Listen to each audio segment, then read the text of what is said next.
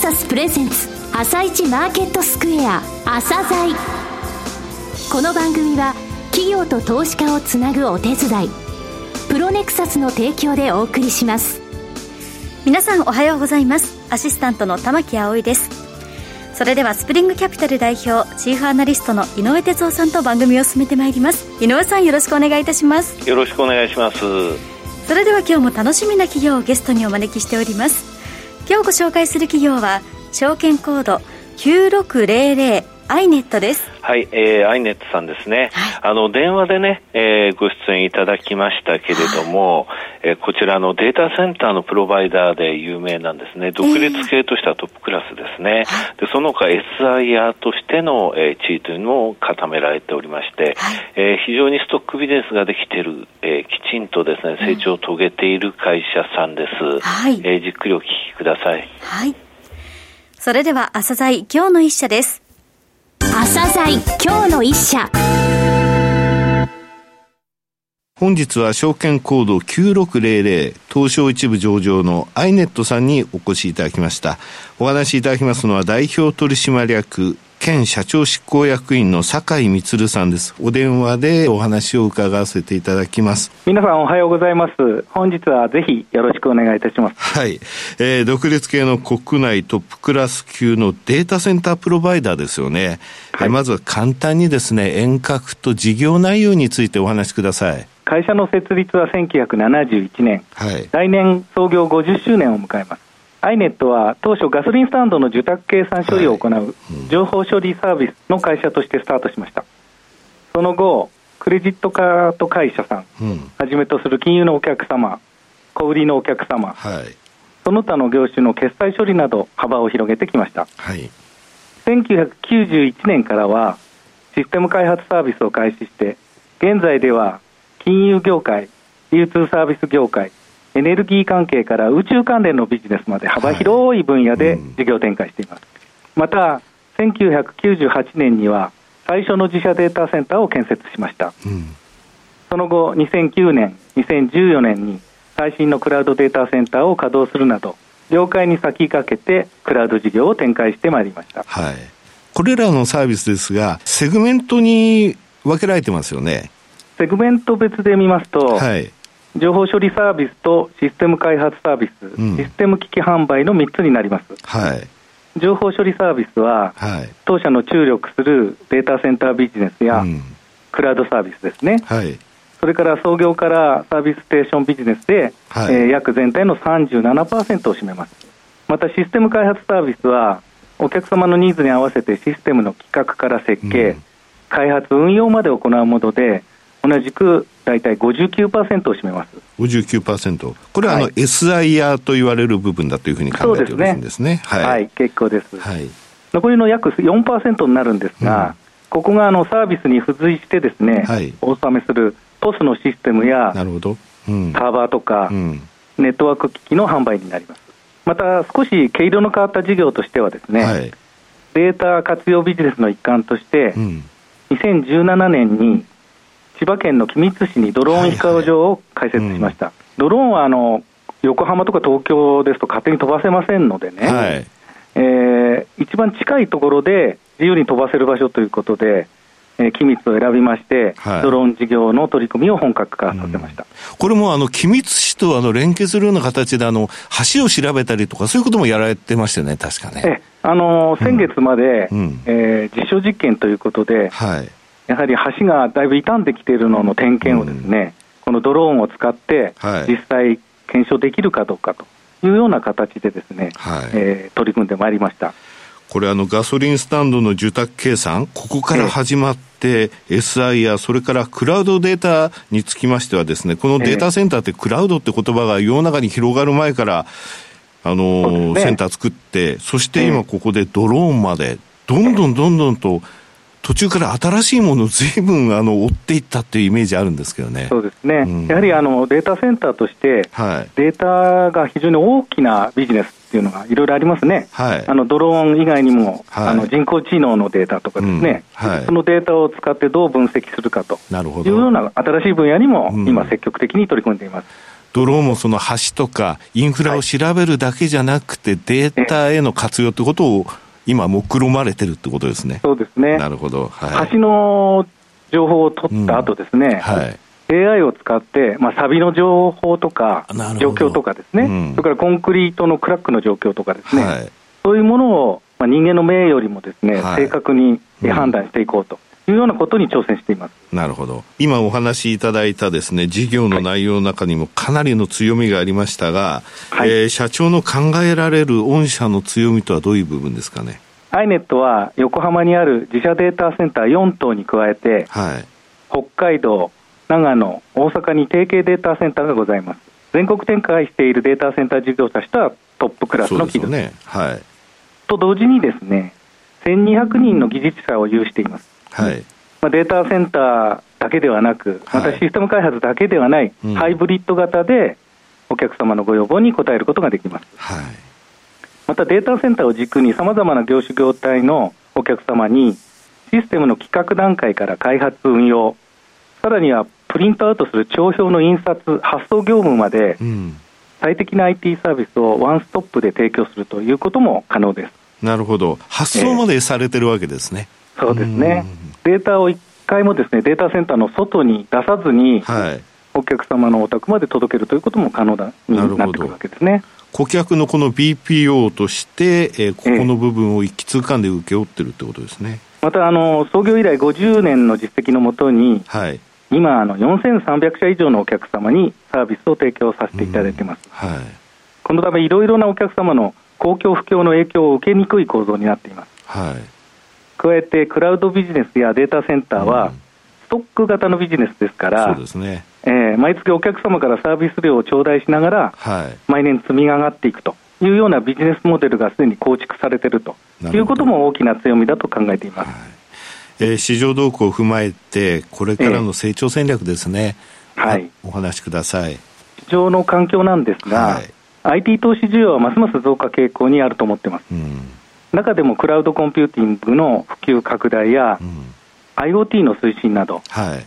まあ、今、いろいろ言われてますが、デジタルトランスフォーメーションへの取り組みが活発化してます。今まさに旬あの皆さん困ってらっしゃるんですけど、はい、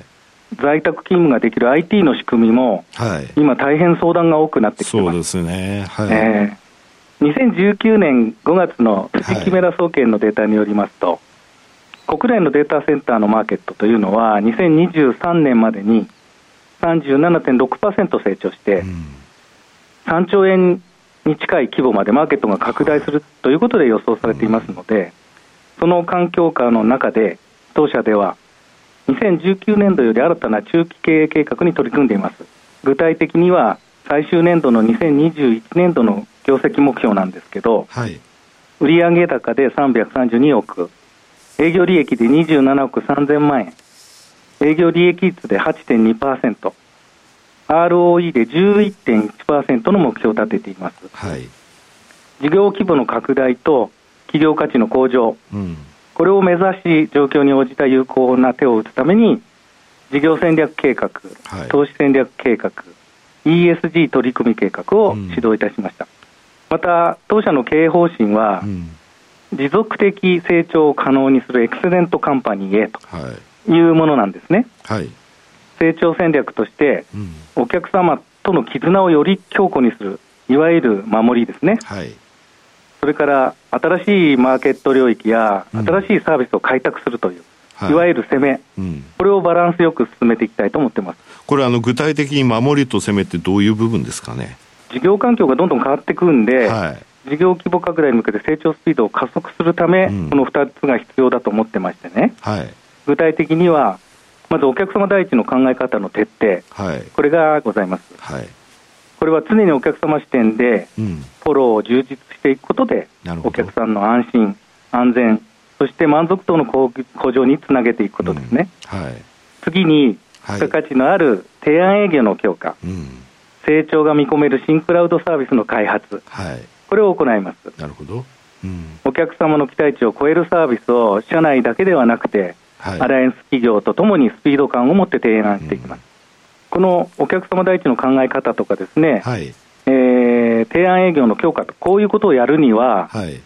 えー、人材が必要ですね。そうです、ね、ですからもう一つは、人材への投資ということを考えています。はい、社員が技術的にも人間的にも成長していくことが最も重要だと私は考えていますので、はい、優秀な人材の確保、うん、人材育成、キャリア形成への取り組みなどを今まで以上に進めていきたいと、はい、こういうことで考えていまして、以上の3点を戦略の軸としています。海外展開はどうですか？昨年の11月に、はい、IT 関連のマーケットの成長著しい東南アジアの中心であるシンガポールにですね、はい、駐在員事務所を開設しました、うん、今後1年以内には当社の得意分野と先端技術によるサービスの展開を目指して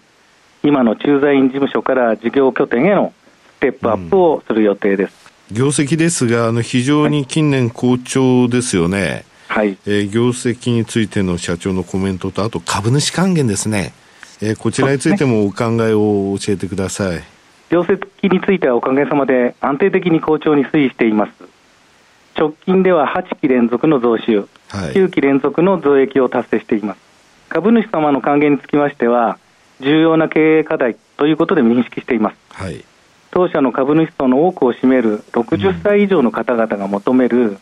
安定した配当、これを心がけています。前期まで7期連続の増配を行ってまいりました。今年度についても、前期の1株当たり40円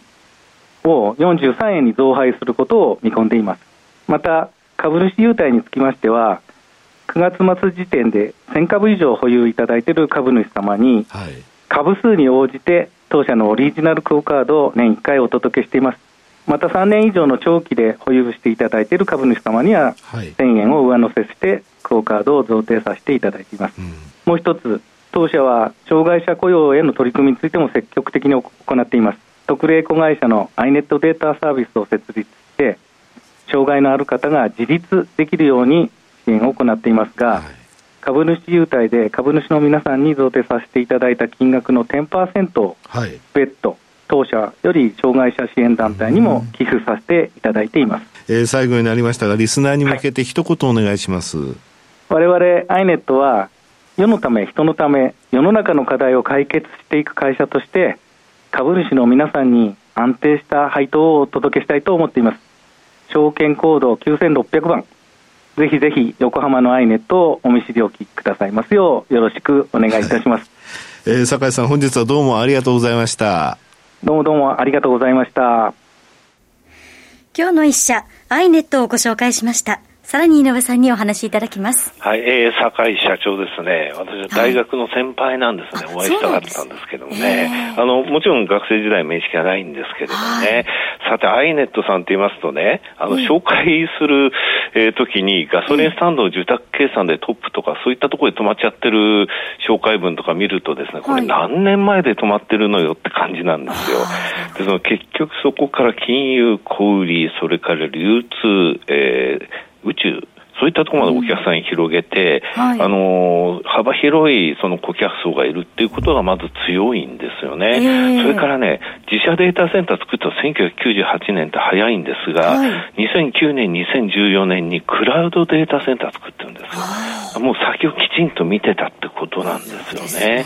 それがゆえにこのストックビジネスができましたと。はい、あと SIR、つまりあの企業さんの、えー、そのシステム導入に対する設計とかね、開発ってものができて、はい、っていうところ、そしてデータセンターとしてのビジネスもいただけるということで、の SIR さんがすごいその質がいいっていうので評判でしてね、はい、どういうことが行われてるかというと、印刷、プリントアウト、発送までって言われたじゃないですか、えー、その企業さん必要な部分のところまで BPO として請け負う、そういう能力があるんですよね。はい、またあの今、ドローンの話出ましたでしょ。これ、うね、うん、千葉県の君津市にドローンの広い飛行場を持ってるんですが、えー、あの、これね、あの、飛ばして喜んでるわけじゃなくて、あの、橋とかね、そういう社会インフラの部分をドローンで見ていって、えー、どういった部分がどういうサービスだとか、そういうデータ今集めてるんですよ。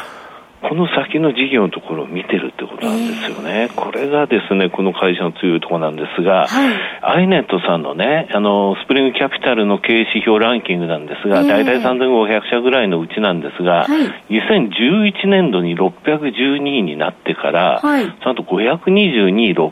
位、704位、509 695位、685位、690位、604位、えー、すごい高い順位をずっと維持してきてる。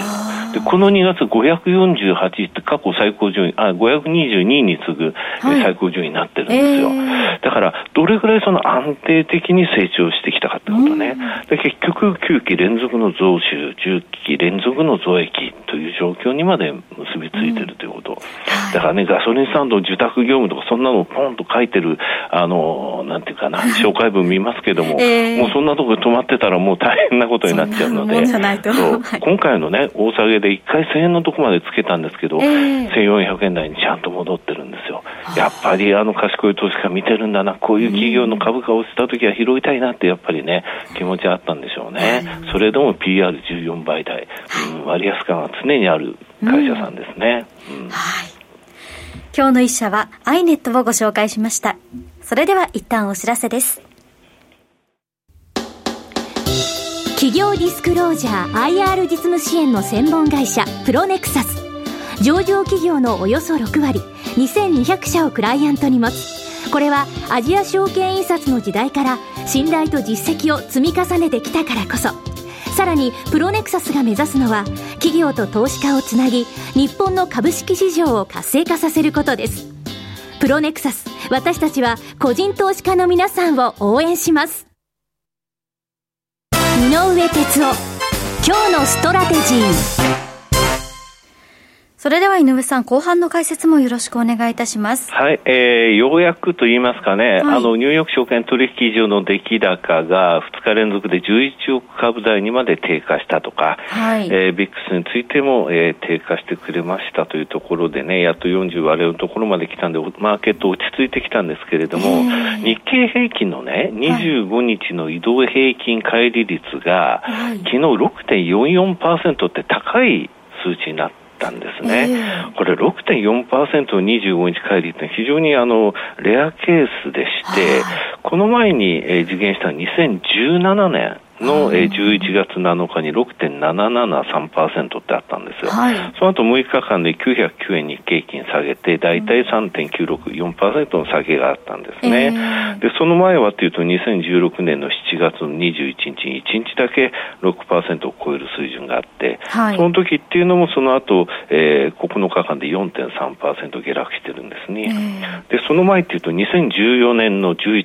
月、この時って何があったかっていうと、はい、黒田日銀えー、日銀の黒田総裁の第2弾バズーカで、えー、ETF の購入額購入枠を 1, 1兆円から3兆円に広げた時なんですよ。で、この時っていうのはすごく相場大きく上昇して長く上昇したんですが、それでもやっぱりその後ちょっと下落があったと。はい、ですので、ちょっとですね、短期的な過熱感っていうものをこうやって、あの、一昨日は下げて昨日は上げましたんでね、はい、ほぐしながらゆっくり上がっていくタイミング。ですので、一気にはここから、えー、テクニカル的にはいけないけれどということですね。ゆっくりゆっくり。はい。はい井上さん本日もありがとうございました。また来週もよろしくお願いいたします。この後は東京市場の寄り付きです。朝鮮この番組は企業と投資家をつなぐお手伝いプロネクサスの提供でお送りしました。